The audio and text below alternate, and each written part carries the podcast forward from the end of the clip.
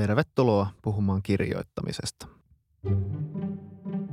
Mä oon Erkka Mykkänen ja tässä Nuoren voiman podcast-jaksossa mä puhun Minna Rytisalon kanssa ensimmäisen ja toisen romaanin kirjoittamisen eroista. Gummerus julkaisi Minnan esikoisromaanin Lempi vuonna 2016. Se oli ehdokkaana sekä Runeberin että Helsingin Sanomien esikoiskirjapalkinnon saajaksi ja se voitti Botnia-palkinnon. Lempi on myös myynyt aika hurjan määrän yli 20 000 kappaletta. Lempi oli mullekin vaikuttava ja inspiroiva lukukokemus. Sen kieli on samaan aikaan tarkkaa ja runollista, ja juonen rakenne on luonteva jännitteinen. Romaanin kirjoittamisessa mua kiinnosti etenkin se, että Minna kirjoitti sen nopeasti ja vailla erityistä aiempaa kirjoittamiskokemusta. Mä en varsinaisesti usko ihmeisiin, joten mä halusin selvittää, mitä Minnan poikkeuksellisen onnistumisen taustalla oikeastaan oli. Lempin lisäksi me puhutaan Minnan tekeillä olevasta toisesta romaanista Rouva Seestä, jonka lähtökohtana on Minna Kantin avioliittovuodet. Toisen kirjan kirjoittaminen on ollut sentään Minnallekin jo vähän hankalampaa. Tämän jakson jälkeen kirjoittamisesta podcast jää määrittelemättömän mittaiselle tauolle. Tässä vaiheessa olisi mukava saada vähän kuulia palautetta. Onko kirjoittamisesta podcast hyvä podcast? Miten se voisi olla parempi? Käytänkö liikaa sanoja niinku ja jotenkin? Entä kenet haluaisit ehkä vieraaksi?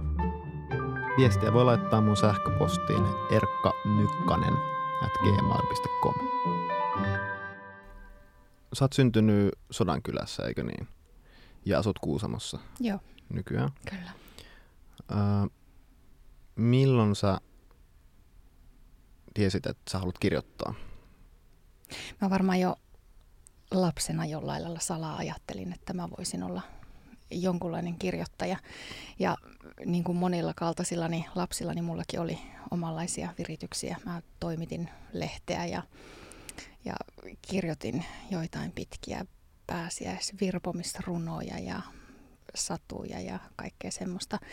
Ja vielä joskus lukioaikanakin ajattelin, että kirjoittaminen voisi olla mun, mun juttuni. Tai jotenkin mä tiesin, että sanat ovat minun lajini. Tai ehkä se oli vaan niin, että äikkä oli selvästi se mun paras kouluaineen. Ja, ja luontevasti sitten ajattelin sillä tavalla. Mutta, mutta, mutta ei musta ollut niin kuin alkamaan taiteilijaksi suinkaan, että pitää nyt ihmisellä olla ihan kunnollinen ammatti ja, ja mä halusin sitten ihan selkeästi äidinkielen opettajaksi, että se tuntui semmoiselta unelma duunilta suorastaan ja, ja semmoiselta, että sitä mä haluan tehdä ja kyllä mä sitä pitkään on mielelläni tehnytkin, mutta nyt on ollut sitten tämän talven vapaalla niistä töistä. Joo, eli siis sä kirjoitit, äh, kirjoitit kuitenkin. Oliko se niin kuin, että sä kirjoititko sä paljon pöytälaatikkoon, mutta et ajatellut, että koskaan pystyt tai jotenkin kehtaat ruveta tähtäämään julkaisua no, kohti, vai mil, ei, miten se oli? Niin siis se? se oli siis lapsena semmoista leikkimistä, että mä leikin olevani vaikka toimittaja tai, tai semmoista, että ei, ne, ei se ollut mitään sen, sen vakavampaa suinkaan. Ja kyllä mä muistan, että mä seiskaluokalla mä kirjoitin semmoisen romaanikäsikirjoituksen, jossa oli varmaan ehkä 60 sivua ja se on vieläkin jossain tallessa olemassa, mutta en mä uskaltanut hirveästi katsoa sitä, että Ai minkälainen se, se on. Mitä se käsitteli? Jotain semmoisia ihmissuhdedraamoja ja onnetonta rakkautta totta kai. Joo. En mä Per- kauhean perhe- pitkälle päässyt. Voi ei, no joo. Mm. Tota, no kerro vielä vähän lisää niin kuin sitä lapsuuden ja nuoruuden kirjoittamista. Millainen niin kuin, suhtautuminen sulla ylipäätään? Se oli leikkiä ja kivaa sulle, niinkö? Joo, se oli leikkiä ja kivaa. Ja mä jotenkin niin kuin, en ehkä hirveästi osaa pitää sitä erillään lukemisesta. Että mä oon ollut lukija Hmm. aina ihan pienestä asti. Että mä asuin pienessä maalaiskylässä, siellä Sodankylässä ja meillä kävi kirjastoauto. Ja alkuun mä luin sen kirjastoauton läpi, että mitä siellä oli ja sitten jatkoin Sodankylän kunnan kirjastoon ja, ja sillä tavalla. Että nämä on jotenkin niin kaksi semmoista puolta, jotka, jotka kulkee koko ajan käsi kädessä. Ja sitten yliopistoaikanakin, kun mä opiskelin kirjallisuutta sivuaineena, niin mulle ei koskaan tullut sitä, mitä monet kirjallisuuden opiskelijat sanoo, että jotenkin se ylianalysointi vie lukemisesta iloon. Että ei pysty lukemaan enää vain sillä tarinasta nauttien. Mulla kävi oikeastaan toisella tavalla, että se avasi sitten uudenlaisia ovia. Tai, tai ehkä ovia, mutta niin kuin tavallaan semmoisia uudenlaisia näkymiä, kun ne analyysitaidot kehittyy ja mm. oppi lukemaan vaikka jotakin rakenteita. Joo, mulla on ollut sama kokemus yliopiston kirjallisuuden opiskeluista, että, että se on hirveän inspiroivaa siis mm. lukea ja, ja niin kuin lukea ikään kuin tutkien, mutta niin, että se ei tarkoita, että se veisi jotain pois siitä Kyllä. nauttimisesta. Mm, joo, ja monet sanoo toisin tosiaan, että se vie sen ilon ja että sen jälkeen en pystynyt moneen vuoteen lukemaan ilokseni. Mulle ei kyllä käynyt sillä tavalla hmm. koskaan. Joo, toi äh, mua kiinnostaa niin kun sen takia penkoa tota sun äh, lapsuuden ja nuoruuden jotenkin suhdetta lukemiseen ja kirjoittamiseen, koska sulta tuli esikoisromaanin Lempi tuossa pari vuotta sitten. Ja se, mitä on niin lehdistä lukenut, niin äh, mulla tuli semmoinen käsitys, että se on hyvin äh, nopeasti syntynyt syntynyt kirja ja vähän niin kuin, että siinä olisi semmoinen joka kirjoittajan unelma tapahtunut, että yhtäkkiä vaan kerralla syntyy niin kuin todella hieno teos, niin se ei tietenkään voinut mennä niin. Siis vaikka se itse kirja olisikin syntynyt niin, niin siinä on kuitenkin, mua kiinnostaa, mikä kaikki siinä taustalla on, että se pääsi tapahtumaan. Mä luulen, että siinä, siinä on niin se lukemishistoria kaikista suurimpana asiana. Ja se, että mä oon lapsuuden jälkeen mä oon lukenut koko ajan ihan hirveän paljon. Helposti semmoisen 80-100 kirjaa vuodessa, paitsi tänä vuonna mä kyllä tuplaan sen määrän, kun mulla on ollut nyt tätä lukuaikaa niin paljon. Ja tuota, jotenkin se, että kun paljon lukee, niin sitten, sitten se ajatus ehkä jossain vaiheessa alkoi vahvistua, että kyllä minäkin nyt tällaista osaisin tehdä, että ei tämä nyt niin, niin mm. kauhean vaikea voi olla. Ja ei, ei tietenkään niin kuin ajatukset synny missään tyhjiössä sillä tavalla, että siinä on paitsi niin kuin se muun kirjallisuuden kanssa vuoropuhelu, niin sitten mulla on elämään tuli kirjablogin myötä inspiroivia ystäviä ja jotenkin siitä kirjoittamisesta ja, ja kirjailijana olemisesta ja semmoisesta, niin siitä tulikin yhtäkkiä osa semmoista arkista puhetta, joka ehkä vei sitten siihen suuntaan, mm-hmm. että sen jälkeen kun mä täytin 40, niin musta tuntuu, että nyt ehkä olisi sitten aikaa koittaa toteuttaa sitä haavetta, joka mulla oli kuitenkin koko elämäni ajan ollut, mutta oli kaikenlaista elämää siinä hmm. välissä ennen kuin se sitten sai tilaa toteutua. Joo, no kerro vielä niin kuin siitä, että mitä, mitä sä kuitenkin sen elämäsi 41 ensimmäisen vuoden aikana kirjoitit. Oliko se ihan vaikka vuosikausi, jolloin sä et oikeasti kirjoittanut yhtään ää, mitään Oli, luovaa? oli, Joo. oli kyllä. Joo, vuosikausi mä en ole ollut oikein mikään niin kuin päiväkirjan kirjoittaja, enkä, enkä sellainen. Mulla oli se kirjablogi. Joo. Oli, Minkä oli, niminen se olikaan? Se oli Ilselä blogi aikana, ei ole enää näkyvillä Joo. missään. Mä poistin sen sitten, kun tuntui, että, että en mä voi niin kuin samaan aikaan olla blokkaaja, joka blokkaa kirjoista ja alkaa kirjailijaksi. Et siinä oli niinku semmoiset hygieniasyyt yhtenä, mutta myös jo aiemmin se, että mä kyllästyin siihen, että tavallaan blogaatessa alkaa helposti toistaa semmoista samaa kaavaa ja vaikka mä kuinka taistelin sitä vastaan niin kuitenkin keksiä erilaisia lähestymistapoja kirjoittaa kirjoista, niin sitten mä en kestänyt sitä oman itseni toistamista. Ja kyllä mä sitten niin kuin parinkin eri otteeseen kirjoitin meidän paikallislehteen Koillissanomiin kolumneja, että se oli mulle semmoista mm semmoista niin kuin sormiharjoitusta, jos niin voi sanoa, koska minkälaista kirjoittajakoulutusta mulla ei ole. Että, mutta kysyttiinkin yhteen kulttuurilehteen, että sulla on varmaan pöytälaatikossa joku novelli, jonka voisit antaa meille tänne julkaistavaksi, mutta en voi, en voi muuta kuin todeta, että ei ole, että en ole koskaan tehnyt mitään semmoista. Eli oliko sun aikuisuus lempiin asti tosiaan niin, että et ollut kirjoittanut mitään niin kuin, äh, kaunokirjallista? Käytännössä kyllä. Joo. Mm. Eli lukeminen oli sun kirjoittajakoulu. Joo. Joo. Näin voi sanoa. No kerro siitä, että miten sä luet. Teetkö sä muistiinpanoja? Mä itse huomaan, tota, no esimerkiksi ihan siis pari viikkoa sitten tulee vaan esimerkki mieleen. Luin tässäkin podcastissa haastattelu tai keskustelemassa olleen Juhani Karilan yhtä novellia. Ja mä, se on, kertoo tämmöisestä eteläkorealaisesta tytöstä, joka menee pelaamaan pingistä. Mm-hmm. Ja mä huomasin tekevän hirveästi muistiinpanoja niin kuin ihan huomaamattani mielessäni siitä, että, että näinkin voi tehdä ja että kappaleetkin voi edetä vaikka tämmöisellä logiikalla. Ja huomasin, että, että ikään kuin, että okei, että on tosi tärkeää, että tulee paikalla olon tuntut hänellä Etelä-Koreassa siitä, että, että on joku marketti joka, tai joku, joku tämmöinen yksityiskohta. Ja mä niin kuin, mietin sitä, että kuinka paljon ja miten kirjoittajat niin kuin opiskelevat nimenomaan lukemalla. Ja miten on, eri, niin kuin on tapoja lukea hyvin ja huonosti myös. Että voi lukea tavallaan, että siitä ei oikeastaan tartu mitään. Niin tämän jaarittelun ehkä niin kuin, lopputulemana on vaan se, että mua kiinnostaa, että miten, mm. miten sä luet tai kuinka analyyttinen sä oot sen suhteen, että miten sä luet. Ja, mm. Mm. Mä oon ehkä analyyttisempi kuin tiedänkään ja mä luulen, että niin osittain siinä on taustalla ne kirjallisuuden opiskelija-ajat, joista kyllä on jo tosi kauan tässä vaiheessa elämä, mutta sitten myöskin ne kirjablogiajat, jolloin se lukeminen oli oli tavallaan sillä tavoitteellista, että aina lukiessaan mietti samalla, että miten mä tiivistän tämän, että mikä tässä on semmoista, joka minua puhuttelee tai minuun tarttuu. Tai että mikä joku semmoinen katkelma tai sitaatti olisi semmoinen, jonka mä haluan jakaa, jakaa muillekin. Ja ehkä siltä joku semmoinen tapa jäi. Mä joskus käytän lukiessa ihan siis semmoisia pieniä postit-lappuja, että mä laitan niitä johonkin semmoisiin kohtiin, jotka tuntuu tärkeiltä. Ja myöskin siis ihan päivätyötä, opetustyötä varten on sellaista tehnyt, että, että lukiessa poimin milloin mistäkin asioista esimerkkejä. Mutta niin, jos mä en tee muistinpanoja, niin mä en kyllä muista, mm.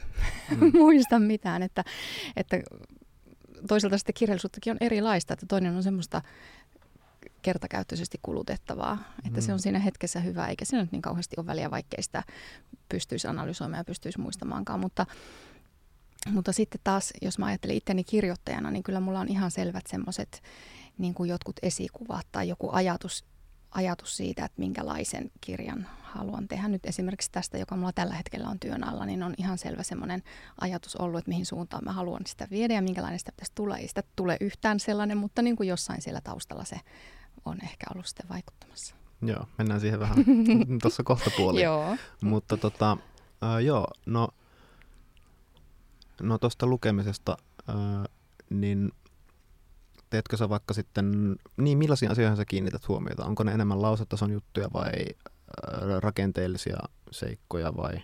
Eniten mä kiinnitän huomiota kieleen. Et se, on, se on aina mulle jotenkin kauhean merkityksellistä, että miten asiat sanotaan. Hmm.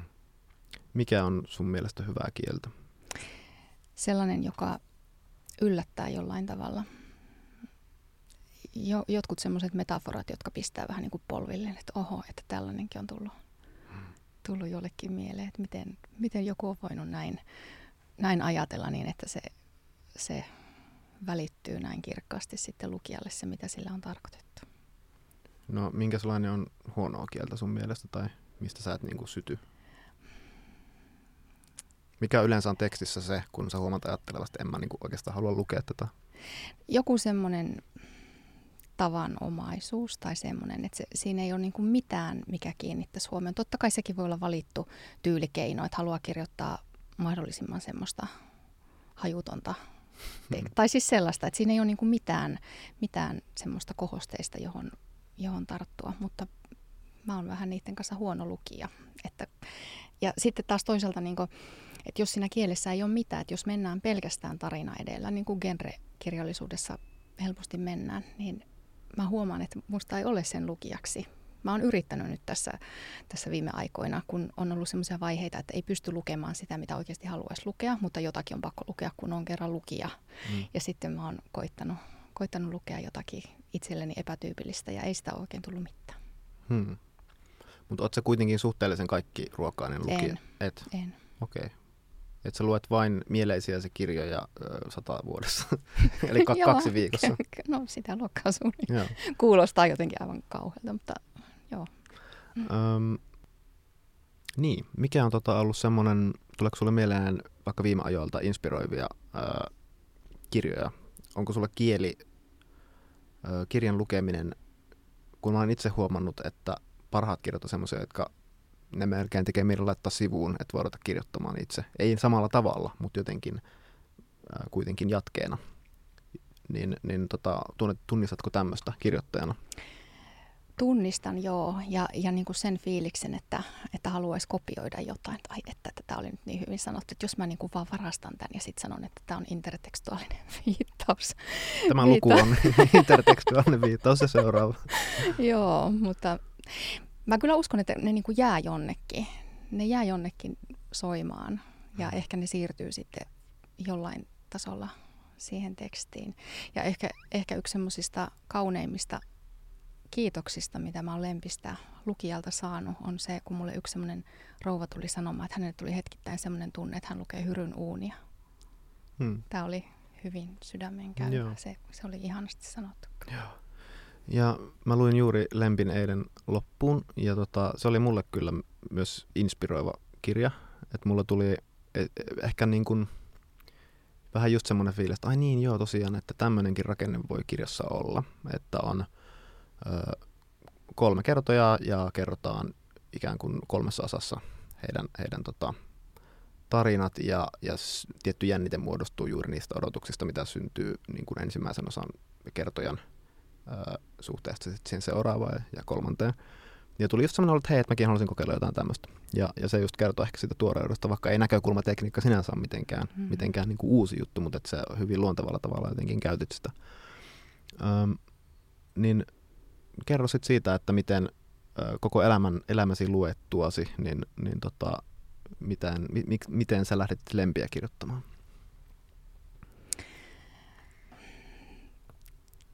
Ensinnäkin siinä oli se ajatus, että nyt tai, nyt tai ei koskaan mun on tehtävä tämä, että nyt mä oon sen ikäinen, että on turha enää sitten selitellä, että miksen ikinä yrittänyt. Että ainakin mä voin yrittää. Ja sitten mä oon pikkusen semmoinen, että, että kun lähden tekemään jotakin, niin sitten tehdään täysillä.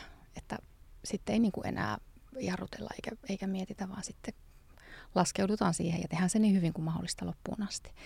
Ja Lempin kanssa se kävi sillä tavalla aika, aika ketterästi, että kevätpuolella rupesin miettimään sitä tarinaa ja sitten oikeastaan oli yksi viikonloppu toukokuussa 2015, kun mä kirjoitin sen niin kuin tarinarungon kokonaan valmiiksi sillä tavalla, että siihen tuli 30 sivua sen viikonlopun aikana. Jokaisen kertojan osuus oli noin 10 sivua. Ja se rakenne ei siitä niin kuin muuttunut sitten minnekään, että se vaan niin kuin sitten laajeni jokaisen osuus sieltä sisältä päin ja, ja rikastui, mutta niin kuin ne tapahtumat ja muut oli siinä jo. Joo, eli ne tapahtumat oli ihan jotenkin neutraalisti kirjoitettuna, eikä Joo. sillä romaanin kielellä. No kyllä, en, tii, en tiedä miltä sen näyttäisi, jos sitä nyt alkaisi lukea, koska kyllä kieltä hiottiin sitten kovasti, mutta että alusta asti mulla oli selvä, selvät ne kaksi tavoitetta siinä, että mä halusin kokeilla tämmöistä rakennetta, että onko mahdollista mm. saada aikaan jännite jos jokainen kertoja on vain kerran äänessä. Ja sitten toinen tavoite oli se, että saisinko mä ne kertojat puhumaan erilaisilla kielillä. Hmm. Öö, eli oliko se niinku tämmöinen synopsis, jossa oli vähän niin kuin ranskalaisilla, no, okei okay, 30 sivua? Ei, et, ei ollut synopsis, mm. vaan kyllä ne, se oli niinku ihan tekstiä. Ja sitten kun mä on... Mutta oliko se sitä samantyyppiset tekstiä, joita siinä romaanissa oli, vai? Niin oli, just, oli kyllä, joo. Mutta ne oli vaan ikään kuin tosi tiiviit joo. versiot. Joo, ja mä oon kirjoittajana aika lyhyt sananen, että mä en ole mikään niin kuin omasta mielestäni pitkän tekstin tekijä. Ja esimerkiksi niissä kolumneissa se merkkimäärä niin aina tekee tiukkaa, että mitä ihmettä tähän niin kuin vielä, mm, joo. vielä keksi. Joo, mulla on ihan sama, että, että vaikka se on tosi lyhyt joku 3000 joo. merkkiä, niin että, mulla, että vasta 1500. Niin, että... vielä lisää. Niin. niin. Mutta tämä on toisaalta hyvä, koska näin niin kuin opettajan näkökulmasta, nyt kun ylioppilaskokeissakin kohta on sähköiset jutut ja siellä on sitten se merkkimäärä, mikä pitää saada täyteen, että mä niin kuin voin tuntea sen tuskan hmm. että se vaan ei, ei tule aina kauhean helpolla täyteen. Joo, mutta se oli tosiaan se ensimmäinen 30, 30 sivua se versio ja sitten se alkoi siitä kasvaa kuin metsä. Ja saitko sä sen romaanin kielen siis sit näissä, näissä ikään kuin kokeiluliuskoissa, tuliko se? Miten, miten sen romaanin kieli, mistä se tuli? se, se oli niin kuin selkeästi, selkeästi tavoitteellista. Et mä kyllä niin kuin heti alkuun mietin sen, että jos mä kerran haluan kertoille erilaiset kielet, niin miten ne eroaa toisistaan. Viljamin kieli on se, joka on niin lähinnä minua. Et si, siinä on ehkä se mun semmoinen oma ääni kaikkein eniten, että semmoiset pitkät polveilevat, osittain lyyrisetkin virkkeet. Se oli, se oli niin kuin selvä. Se lähti tulemaan tosi luontevasti ja jostain sielusta, jos niin voi sanoa. Ja sitten taas mietin, että minkälainen kertoja on se Elli ja millä tavalla hänen kielessään näkyy se hänen kiivas luonteensa ja kaikki se patoutunut viha, jota hän kantaa. Ja, ja siihen aika luontevasti siitä alkoi tulla erilainen rytmi. Ja sitten mietin myös sitä, että en olisi osannut kirjoittaa murrekirjaa, että sitä on niin kauan kuin on muuttanut sodankylästä pois, että, että millä tavalla sitten siinä niin kuin näkyisi semmoinen että kyse on kansannaisesta, joka ei ole käynyt kouluja. Ja sitten näitä pitkään kustannustoimittajan kanssa hiottiin, että miten me saadaan se tuntu sinne. Ja esimerkiksi jollain ihan semmoisilla, että, että jos, jos ei ole virheitä jäänyt, niin Elli esimerkiksi ei käytä d ollenkaan. Että hän ei taivuta, että koivikoiden, vaan mm. koivikoitten. Että ihan tämmöisillä tosi nyanssien hionnalla sitten päästiin siihen, siihen kieleen, joka hänellä on. Ja sitten taas viimeisenä kertoina on sisko, joka katsoo asioita pitkän ajan päästä ja ilman suuria tunnekuohuja, joiden vallassa nämä kaksi ensimmäistä kertoja on. Ja hän sitten pystyy puhumaan aika neutraalisti ja yleiskielisesti ja ilman, ilman mitään semmoisia kohosteisia korostuksia. Mm. No sanoit, että etenkin se Viljamin kirjan aloittavan äh, kertojan kieli tuli jotenkin, tuli, että se on suoja, tuli jotenkin sielusta, niin tätä mitenkään kiistämättä, niin, niin tota, millaisia vaikutteita, mä, mä kuitenkin koen itse vahvasti, että tai ainakin mun äh, teksti on, mä pystyn aika suoraan sanomaan, että mitkä ne vaikutteet siellä taustalla on, äh, niin onko sulla, mit, mitä ne on? Onko se vaan ne tuhannet kirjat, mitä olet lukenut elämässä aikana vai, vai tota, ikään kuin mistä se tuli se teksti? Muuta kuin sielusta. Niin, sie- sielusta ja tuhansista kirjoista. Ehkä on helpoin sanoa sillä tavalla, että toki on sitten niitä, niitä kirjailijoita, joiden sitä tekstiä ja tyyliä on pitkään ihailu ja vähän niin kuin säästellytkin, että en, Ketä ne on? Esimerkiksi Antti Hyry on yksi niistä.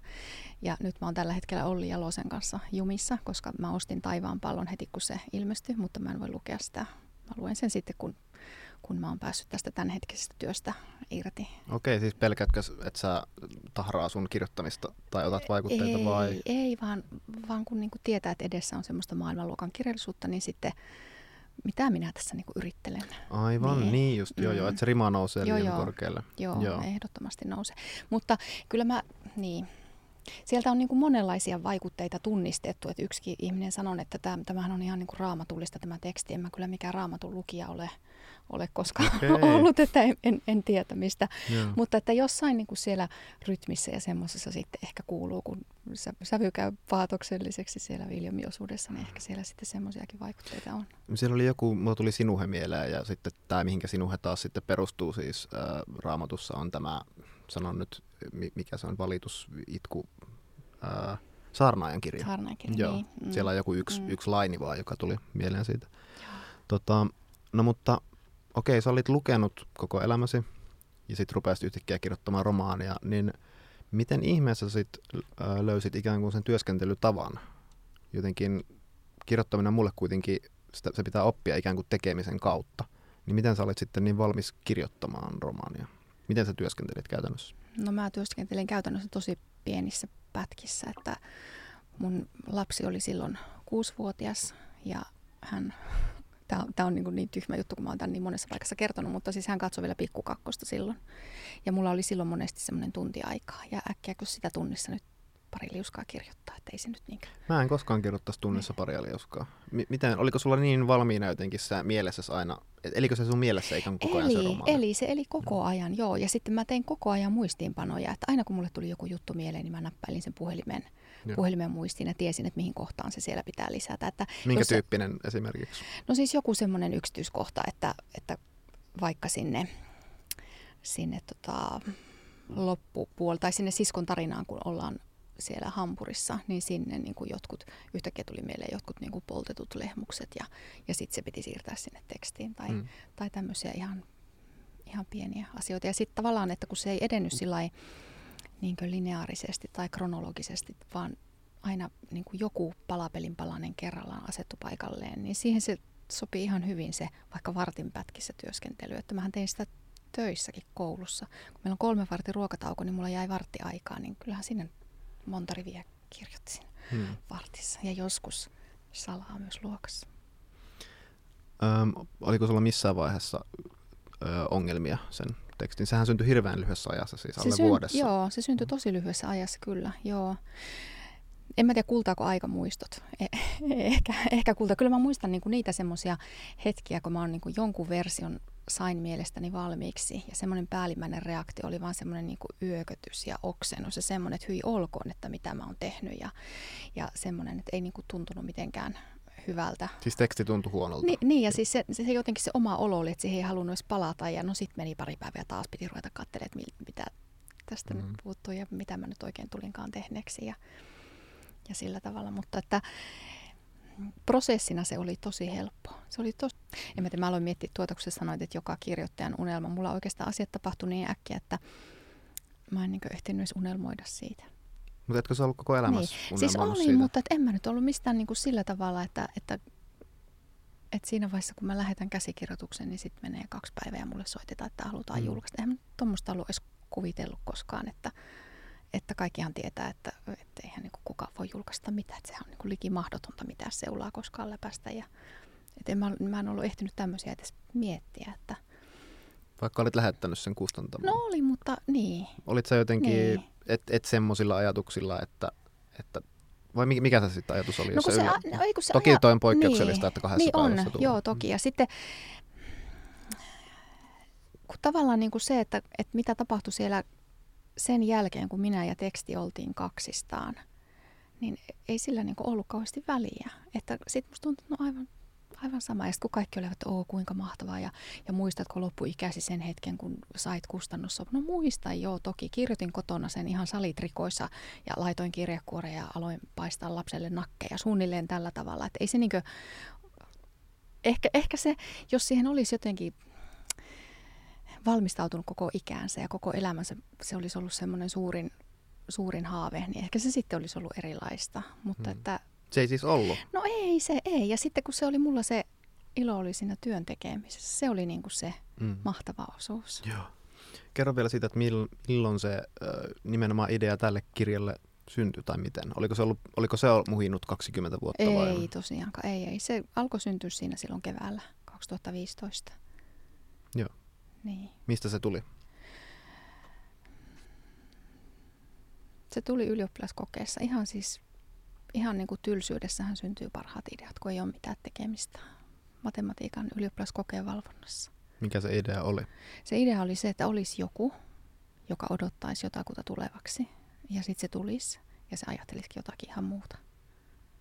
Se oli niin se. Ja mm. sitten mä saman tien oikeastaan rupesin miettimään sitä paikkaa ja aikaa ja sellaista. Ja tuntui tosi selkeältä, että, että tähän tulee niin semmoisia dramaattisia tapahtumia ja, ja semmoiset on sitten helppo sijoittaa semmoiseen dramaattiseen historialliseen hetkeen, että, että sinne kun, kun tota, tulee evakokäskyt ja ystävistä saksalaisista tulee yhdessä yössä vihollisia ja miten nämä niin saisi sinne. Ja sitten mä jotenkin halusin siihen myös sen oman kotimaiseman ja sen Lapin luonnon ja mm. semmoisen, niin sitten palaset loksahteli aika helpostikin kohdille. Joo, eli sulla oli aika analyyttinen se lähestyminen niin kuin ihan alussa. Joo, Varmaan joo. Ja mä, mä ehkä olen vähän semmoinen. Ja se on, se on niin. kiinnostavaa, koska mm. sitten toi tekstihän herää eloon sitten kuitenkin sen kielen myötä. Mm. Ja se on, eikö se ole kuitenkin tosi eri mielen alueella tapahdu sitten se? Niin, aivan. Joo, Et harva tätä... saa yhdistettyä ikään kuin noin kaksi puolta. Mulla on ainakin monesti isoja suunnitelmia ja sitten se paperilla kaikki kuolee. öö, ja ja tota, sitten jos jotain mm. hyvää tulee, niin se tapahtuu just ilman suunnittelua ja mä rupean vaan saan niin. idean tekst, niin kuin lauseelle ja rupean kirjoittamaan ja sitten rakenne tulee vähän niin kuin siinä perässä. Mutta niin. että mua ehkä kiinnostaa toi just, että miten sä oot yhdistänyt noin kaksi aika erilaista. Joo.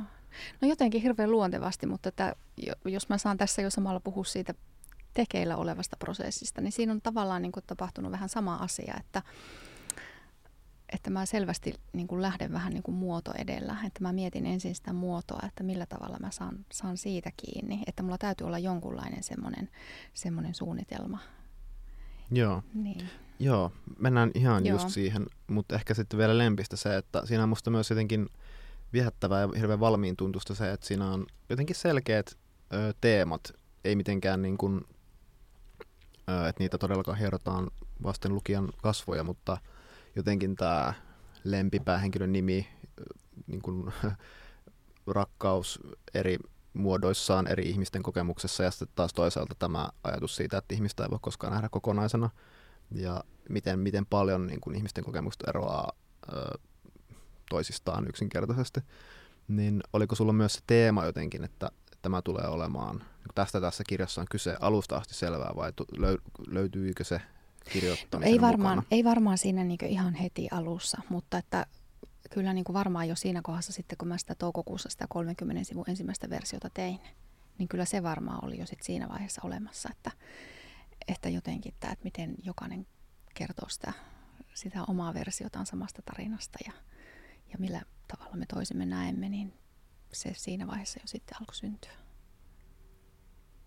Joo, alkoi loksahdella paikoillaan. Niin, joo. Ja sitten ehkä, ehkä sieltä sitten löytyi, löytyi myöskin vastaukset siihen, kun mä mietin, mietin sitä, niin kuin tuossa aiemmin sanoit, että onhan niin kuin näkökulmatekniikkaakin, niin onhan sitä käytetty ja, ja onhan näitä niin kuin sota-aikaan sijoittuvia juttuja ja onhan näitä naisten tarinoita ja semmoisia ja aika semmoiset suuretkin esikuvat siinä taustalla vähän aikaa kummitteli, että tohdinko minä, että eikö niin kuin tästä ajasta ja, ja tällaisista asioista ole jo kerrottu kaikki, mitä on kerrottavissa. Mutta ehkä sitten niin kuin joku tämmöinen siihen näkökulma ja siihen liittyvä. Tai siihen, että, että vaan tohti ajatella, että no tätä tarinaa ei ole kerrottu, vaikka monta muuta tarinaa on, niin se sitten pisti tekemään.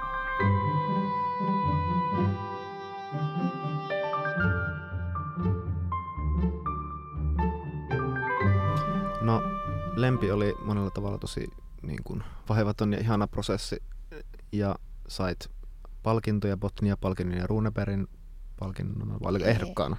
Runebergin ehdokkaana. Joo. Joo. Joo, kun mä aloin miettiä, että mitä näitä nyt Mitä on. näitä nyt oli? Olit Helsingin Sanomien ja joo. sitä on myyty tuhansia ja tuhansia kappaleita. Ja, ja tuota, Joo. ö, se oli siis valtava hitti. Ö, niin tuota, se ylistetty ja tuota, niin, niin, sekä kriitikot että, että niin kuin lukijat. Ja sitten sä sait ruveta ikään kuin kirjailijaksi yhtäkkiä. Ja tuli ehkä ajatus, että seuraavankin kirjan voisi kirjoittaa. Niin ö, ensinnäkin itse asiassa kiitos siitä, että et ruvennut kirjoittamaan niin kuin jatkoa Lempille, koska sen kirjan luettua mulla oli semmoinen fiilis, että et vitsi, että taas niin kuin kiinnostava tietää vaikka mitä tästä maailmasta, ja juuri sen takia siitä ei pidä kertoa mitään. Aivan, kyllä. Se, joo, joo. ihmiset kirjoittaa Mm. niitä jatko-osia päässään Joo. niin kuin loppuelämänsä. Juuri näin. Mutta mitä, mitä tota, niin, niin, kerro seuraavasta kirjastasi ja siitä, mitä, miten helppoa ja ihanaa sen kirjoittaminen on ollut. Ihana kaksosainen kysymys.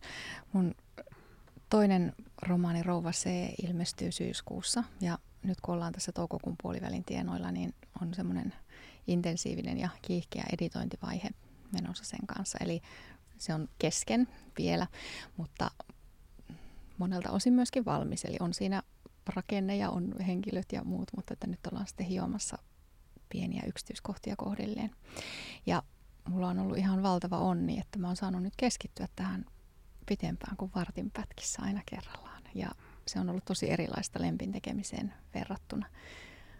Mä oon jäänyt aamuisin kotiin tekemään töitä. Se on ollut ihan, ihan supermahtavaa ja se on tavallaan tuonut siihen, siihen tekemiseen rauhan kokeilla kaikkea. Että jotenkin Lempin kanssa mulla oli niin semmoiset selvät suunnitelmat alusta asti, niin kuin, niin kuin tavallaan tämänkin kanssa oli.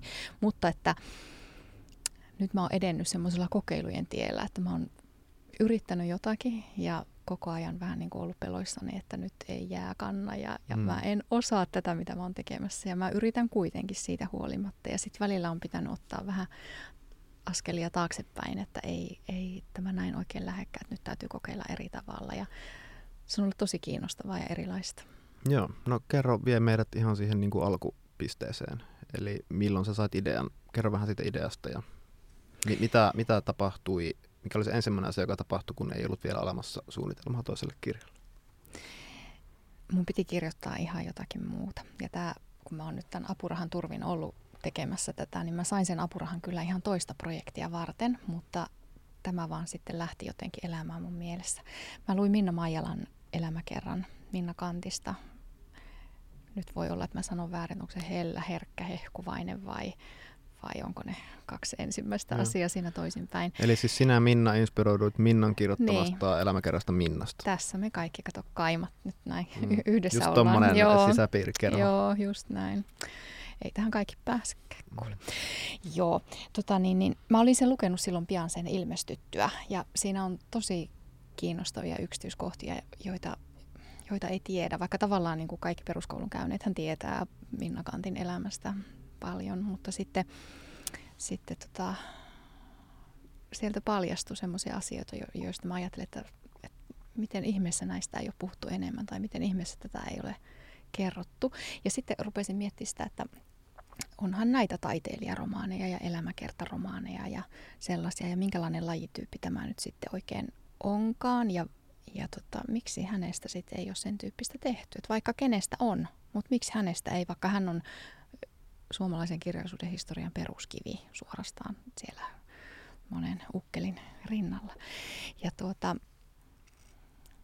ne ei vaan niin kuin jättäneet rauhaan ne, ne ajatukset, että jo, jotain, jotain tämän tyyppistä mä haluaisin tehdä. Nyt mä tuossa, kun lensin tänne ja mulla oli koneessa lukemisena Sara Streetsperin se uusi suomennus, se Unelmien tiedekunta. Ja siinähän ihanasti siinä alkusivulla määrittelee, että tämä ei ole elämäkertaromaani siitä naisesta, jonka nimeä nyt just muista, mutta joka ampui Andy Warholia aikanaan, vaan tämä on kirjallinen fantasia. Niin se oli jotenkin semmoinen sanapari, että se, se jotenkin tuntuu sopivalta tässä, että, että ehkä tästä rouvaseestakin tulee semmoinen kirjallinen fantasia joskus eläneen Minna Kantin yhdestä elämänvaiheesta. Ja niin kuin se nimikin kertoo, niin kyse on niistä avioliittovuosista. Eli, eli siitä, että millä tavalla nuori, nuori Minna menee opettajansa kanssa naimisiin ja minkälainen se liitto oikein on, koska siihenkin liittyy monenlaisia puheita ja käsityksiä ja oletuksia, että minkälaista heillä on ollut, mutta kaikkea ei tiedetä vielä. Hmm. Hmm. No puhutaan toi, vaikeasta toisesta kirjasta, niin miten tämä sun prosessi alkoi? Mistä sä aloitit?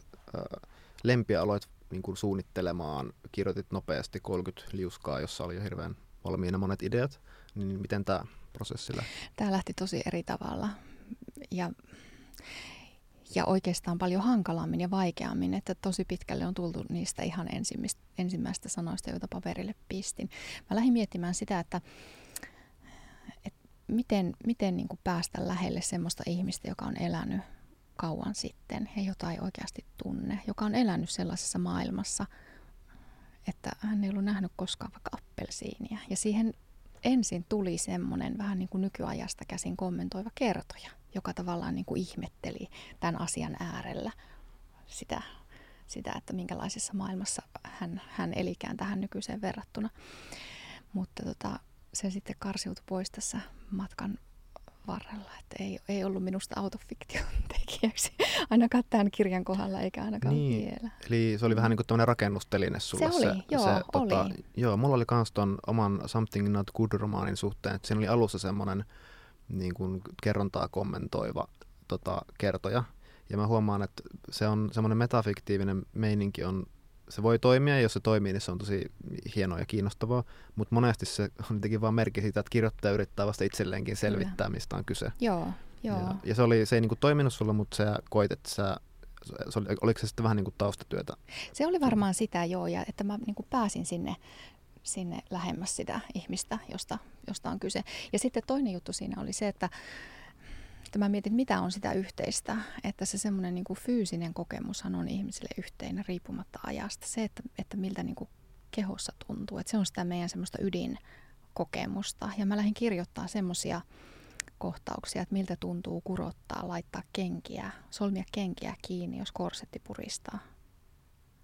Tai että miltä tuntuu, mm, kun kädessä on kihlasormus ensimmäisenä kesänä, kun on mennyt kihloihin ja sitten kulkee jossain ja hivelee tienpientareen heiniä ja katsoo sitä. Et niin kuin tämmöisistä fyysisistä tuntemuksista ja kokemuksista se lähti liikkeelle. Joo, oliko se niin kuin kirjoitusharjoituksia sulla? No en mä tiedä, kun mä en ole tehnyt semmoisia ikinä. Mutta siis koit sä, koit sä ne kirjoitusharjoituksina? No tavallaan, Vai, vai ihan, niin, vaan niin. ihan, että suoraan rupesit kirjoittaa lukua? Ky- no, no ne kaikki niin kuin meni siihen yhteen ja samaan kokonaisuuteen koko ajan. Et ei ne ollut mitään niin kuin irrallisia tiedostoja missään, vaan että ne kaikki niin kuin liittyi, hmm. liittyi sinne. Tai sitten, että mä niin kuin kirjoitin pitkän kuvauksen kanttien kihlajaiskuvasta, että mitä siinä oikein näkyy ja miltä ne oikein näyttää siinä. Ja, ja mitä kertoo se, että tämä nuori nainen katsoo suoraan kameraan kädet puuskassa hmm. siinä kuvassa. Joo. No millainen kertoja siihen sitten ikään kuin, kerro vähän siitä kerronnasta ja miten se vertautuu vaikka lempiin, että pitikö sun keksiä ikään kuin itsesi uudelleen? No sitten, no oikeastaan jo niin kuin varhaisessa vaiheessa, kunhan mä nyt pääsin siitä jossain vaiheessa sit siitä kommentoivasta kertojasta eroon, mutta että mä ajattelin, että mä haluan kokeilla kuitenkin erilaista kertojaa, joka ei ole nyt minä-kertoja. Että Lempissä on tosi vahvat minä-kertojat, mutta että mä halusin kokeilla sellaista, että kerronnassa fokalisaatio vaihtelee.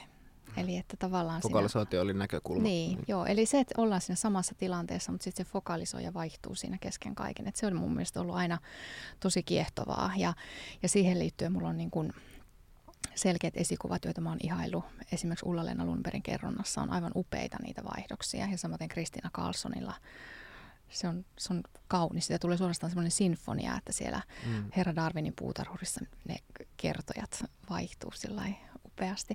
Joo, eli siis selvennetään, jos ei tiedä fokalisaatiokäsitettä vielä. Eli siis tarkoitat sitä, että on kaikki tietävä kertoja ja sitten hän vaihtaa sitä, että kenen näkökulmasta Kyllä. kuvataan sitä, että miltä joku asia näyttää niin kuin ikään kuin kesken sen saman kerronnan. Joo, niin kuin näin. Joo, Joo, kyllä. Joo, niin sä ikään kuin tähän kirjaan, tähän Rouva c syntyi tämmöinen kaikki tietävä kertoja niin sanotusti, joka sitten...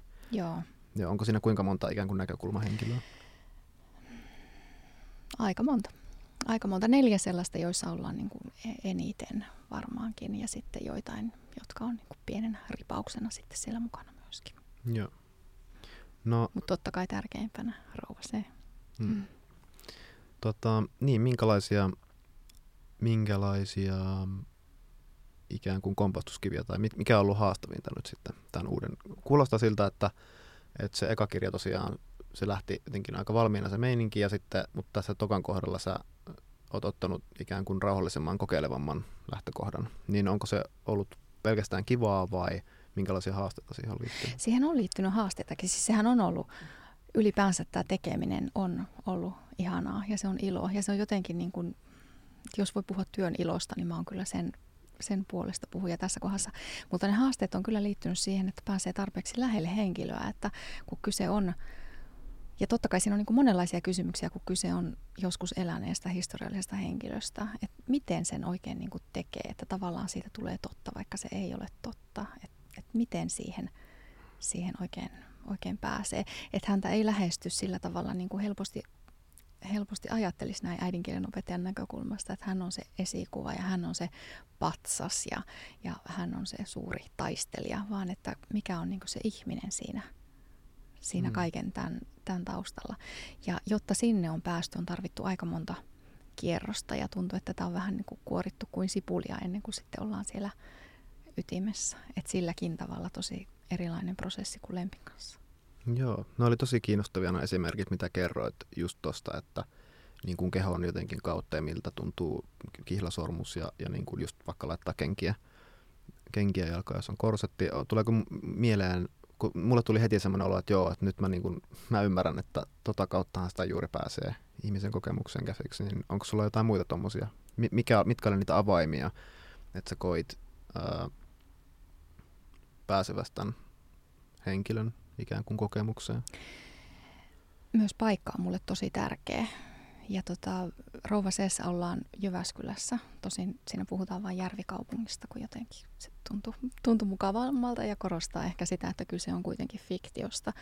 Ja Jyväskylä on mulle tuttu ja rakas opiskelukaupunki. Ja sitten se, että, että, että Mä oon saanut hirveästi apua tutkia Jussi Jäppiseltä siitä, että minkälainen Jyväskylä on ollut 1860-luvulla. Että hän on tosi ystävällisesti auttanut mua monen kysymyksen kanssa. Ja sitten kun mä oon niin kuin kuljeskellut siellä siinä maisemassa, joka on mulle tuttu, mulla on Anoppila siellä, että ollaan aika monta kertaa käyty, käyty kaupungissa nyt tässä tämän prosessin aikana. Ja mä oon niin kulkenut sitä, sitä katua ja niin kuin jotenkin nähnyt sen, sen maiseman ja sitten nähnyt mielessäni ne Jäppisen kartat sieltä, että millä tavalla kadut on menneet aiemmin ja, ja kuinka lähellä järvi on ollut sitä taloa, jossa kantit aikanaan asui. Ja, ja semmoiset semmoset niin kuin paikantamisasiat on auttaneet mua kyllä tässä kanssa. Joo, eli niin kuin se miljö ja sitten toisaalta tämän henkilön hahmoihin, äh, henkilön ikään kuin tota, kokemukseen pääseminen. Joo, joo. Joo. Äh, no eikö sulla yhtään ollut sitten paineita tai mitään, kerro nyt jotain niin kuin koettelemuksia. mitähän mä nyt, mitähän mä nyt keksisin tähän näitä Ei se voi olla niin, että toinenkin kirja oli vaan kiva kirja. Ei, kun siis niin kuin samanlaisesta helppoudesta ei, ei, ei voi puhua tämän kohdalla, että, että kyllähän tässä niin kuin on se työn määrä ihan erilainen verrattuna lempiin. Ja tietenkin niin kun sitä aikansa kuulee sitä, että no sulla on nyt varmaan hirveät paineet tässä. Ja sitä kaikki toisteli jossain vaiheessa. Että mä en muuta tehnytkään kuin vakuutellut, että no ei ole. Ja kyllähän mä nyt lempin jälkeen mietin, että se oli nyt tässä, että mä oon nyt niin kuin tähän mä nyt pystyn ja sillä selvä. Mutta sitten taas toisaalta koko ajan vähän poltteli se, että kun se oli niin kivaa, niin mä haluaisin kokeilla sitten uudestaan, että, että miten kivaa se nyt sitten, sitten voisi olla. Ja totta kai, jos sitä alkaa miettiä, että jossain tuolla on tuhannet tai alkaa vähän nieleskelen tai kymmenet tuhannet lukijat, jotka nyt odottaa, että mitä nyt sitten seuraavaksi, niin voishan sitä lamaantua sen sen niin kuin ajatuksen edessä. Mutta toisaalta sitten siinä vaiheessa, kun on sen oman tekstinsä kanssa, niin sen kyllä unohtaa. Ei, mm. ei, ei niitä ole olemassa, niitä lukijoita.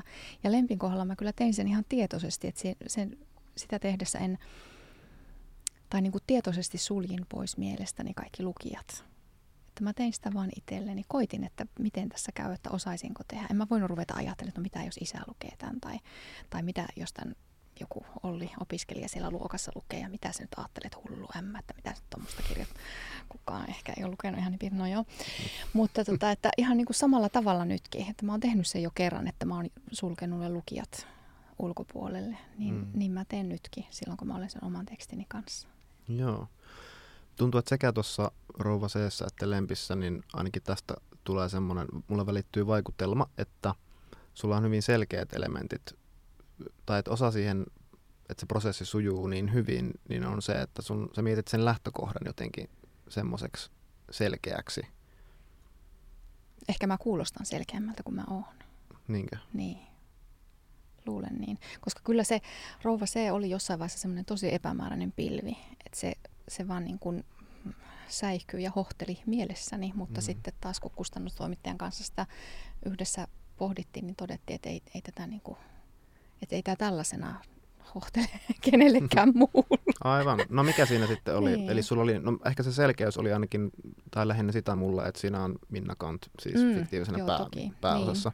Niin. Mm. Mutta joo, eihän mulla tästä taas sen, niin, kuin, niin kerro siitä, että kerro sitä, että mikä siinä ei hohtanut vaikka siinä ensimmäisessä versiossa. Miks, miksi ei toiminut se teksti? No ensinnäkään se kertoja ei toiminut. Niin se oli niin, se, se, oli niin mm. se joo, yksi asia siinä. Ja sitten toiseksi siinä ei toiminut se, että mä jotenkin ajattelin, että mä saan siitä semmoisesta niin kuin, semmoinen aikatasojen sekavuus olisi jotenkin kaunista. Ja että kun mä itse tiedän nyt tosi paljon, niin mä en ymmärtänyt sitä, että, että mun täytyy järjestää ne tiedot jotenkin lukijalle ymmärrettäväksi myös.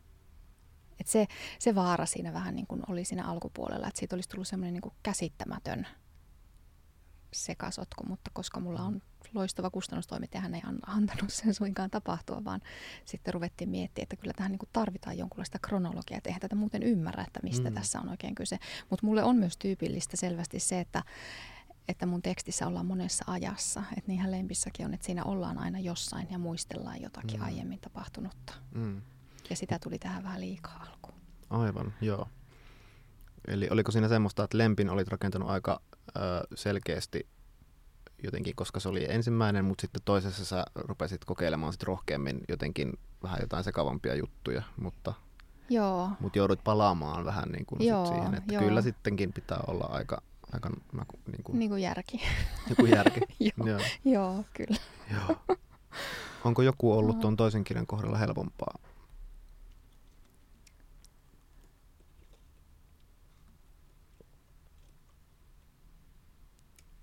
pituutta on tullut enemmän.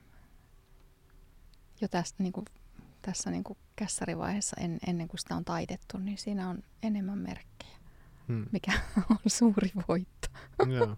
Niin, se on mulla ihan sama, kun mä oon myös itse tiiviin ilmaisun ystävä, niin sitä lähinnä mietin, että missä vaiheessa tämä voi olla, niin kuin, että tämä voi hyväksyä romaaniksi jotenkin. Joo, joo. Ja tuijotan merkkimääriä niin kuin koko ajan. Että, joo. joo. No, mistä siinä on, mistä siinä on kyse siinä? Romaanissa? Mikä sen teema on? Sen teema on tavallaan näyttää se, että millä tavalla kasvetaan sellaiseksi, jollainen pitää olla. Millä tavalla kasvetaan itseksi. Oliko se sulle alusta asti selvää, että siinä on kyse siitä? No ekan kerran mä tässä nyt tämän määrittelen näin, mutta että siitähän siinä on kyse. Onhan siinä kyse toki, toki paljon muustakin, että sen alaotsikkona voisi olla hyvin avioliittoromaani. Ja onhan siinä kyse naisten ja tyttöjen asemasta ja oikeudesta ja tavallaan siitä, siitä historiasta ja siitä jatkumosta, joka on sieltä jostain saanut alkunsa, mutta että semmoisesta kasvamisesta siinä ainakin tällä hetkellä tuntuu olevan eniten kyse. Joo. No tosiaan sitä ekaa romaania kirjoitit vähän missä sattuu pikkukakkosen aikana ja ylioppilaskokeessa ja nyt se sitten... En kirjoittanut ylioppilaskokeessa ah. huomio. Anteeksi. Siitä tulisi, mi... siitä tulisi kuule noottia, jos se niin lukisi. Mi- missä siis sitten? Siis oppitunneilla? Tai mä, musta mä aloin jossain... jossain... Lounastauolla. Kyllä se jossain lehtihaastattelussakin sanoit, että... että Salaa ah, okay. ihan tähän. Okei, okay, mm. Tota, niin, ja sitten äh, nyt olet tosiaan voinut niin kuin apurahan turvin keskittyä tähän toiseen romaaniin, niin millaisia sun kirjoittamispäivät sitten on olleet?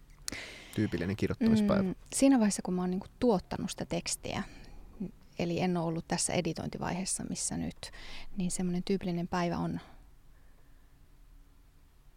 ehkä aamupäivän mittainen päivä. Että siinä vaiheessa, kun mulla mies ja lapsi on lähteneet puoli yhdeksän maissa pois kotoa, niin sitten on mulla työpäivä alkanut ja, ja sitten mulla oli selvä semmoinen merkkimäärä tavoite tai sanatavoite aina per päivä, että sen kun mä saan tehtyä, niin sitten on niinku tavallaan päivän työt tehty. Ja Mikä se oli? Tuhat sanaa.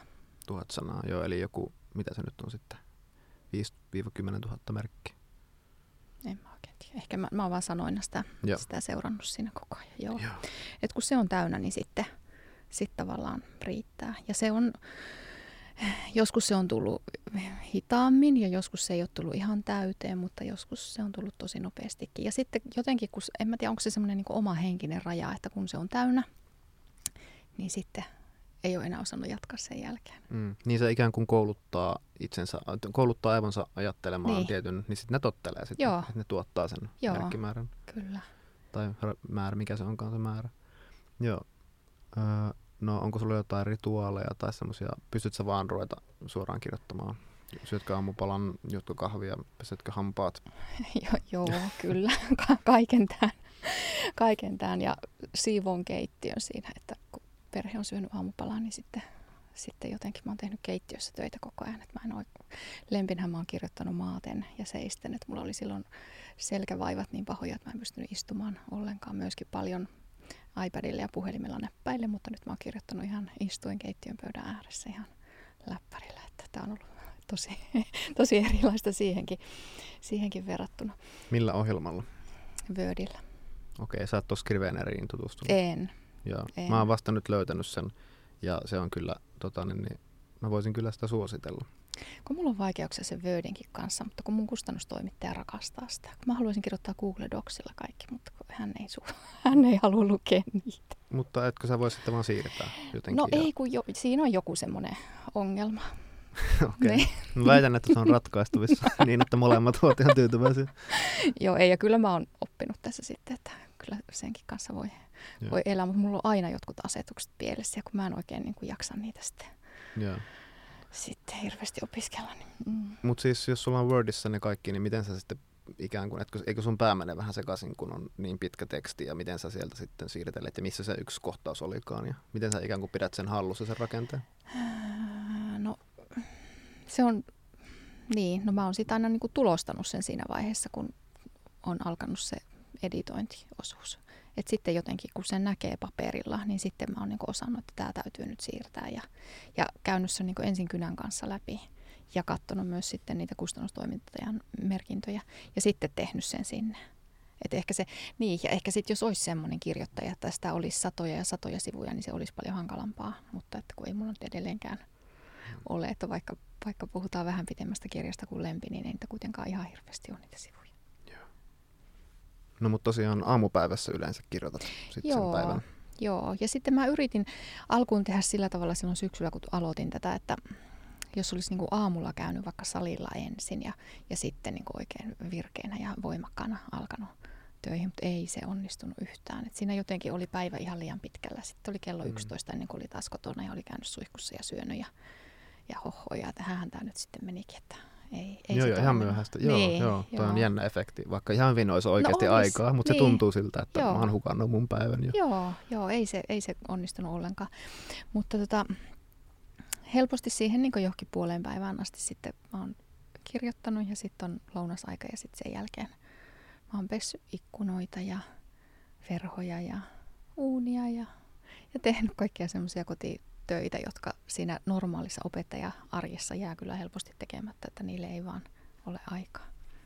Öö, Kuulostaa se... ihan tyhjymältä tämä nyt kyllä, mutta, ei, mutta siis, siis se on ihan, ihan totta, mm. koska jotenkin se, että, että on niin intensiivisesti siinä tehnyt sen kolme-neljä tuntia ilman taukoja melkeinpä. No kyllä nyt välillä sitten on jotakin kavereiden kanssa chattailtu, mutta että niin ilman taukoja muuten, niin sitten on tavallaan niin kuin antanut sen kaiken, mitä on mm. annettavissa ja sitten täytyy tehdä jotakin muuta. Mm. Mutta sitten taas toisaalta siinäkin tapahtuu koko ajan jotakin. Siinä samalla kun ripustaa pyykkejä. Niin. Tähän ja, mä olin just, niin. mä olin just kysymässä, että elääkö se teksti vielä sitten. Elää. Ja mulla ainakin, joo. kun mä kirjoittamisen jälkeen menen kävelylle, niin sitten joo. tulee ikään kuin vielä paljon lisää juttuja. Joo, joo. Tai voi tulla. Kyllä, niin on. Siinä on jossain semmoisessa sopivassa luovuuden tilassa sitten vielä. Hmm vielä pitkälle päivän. Ja kyllähän tämä niin kuin, sitten kun se on se intensiivinen vaihe, niin sitten se on sitä, että pitää kesken kaiken lähteä saunasta kirjoittaa muistiinpanoja, että nyt tuli joku juttu mieleen. Ja... Hmm.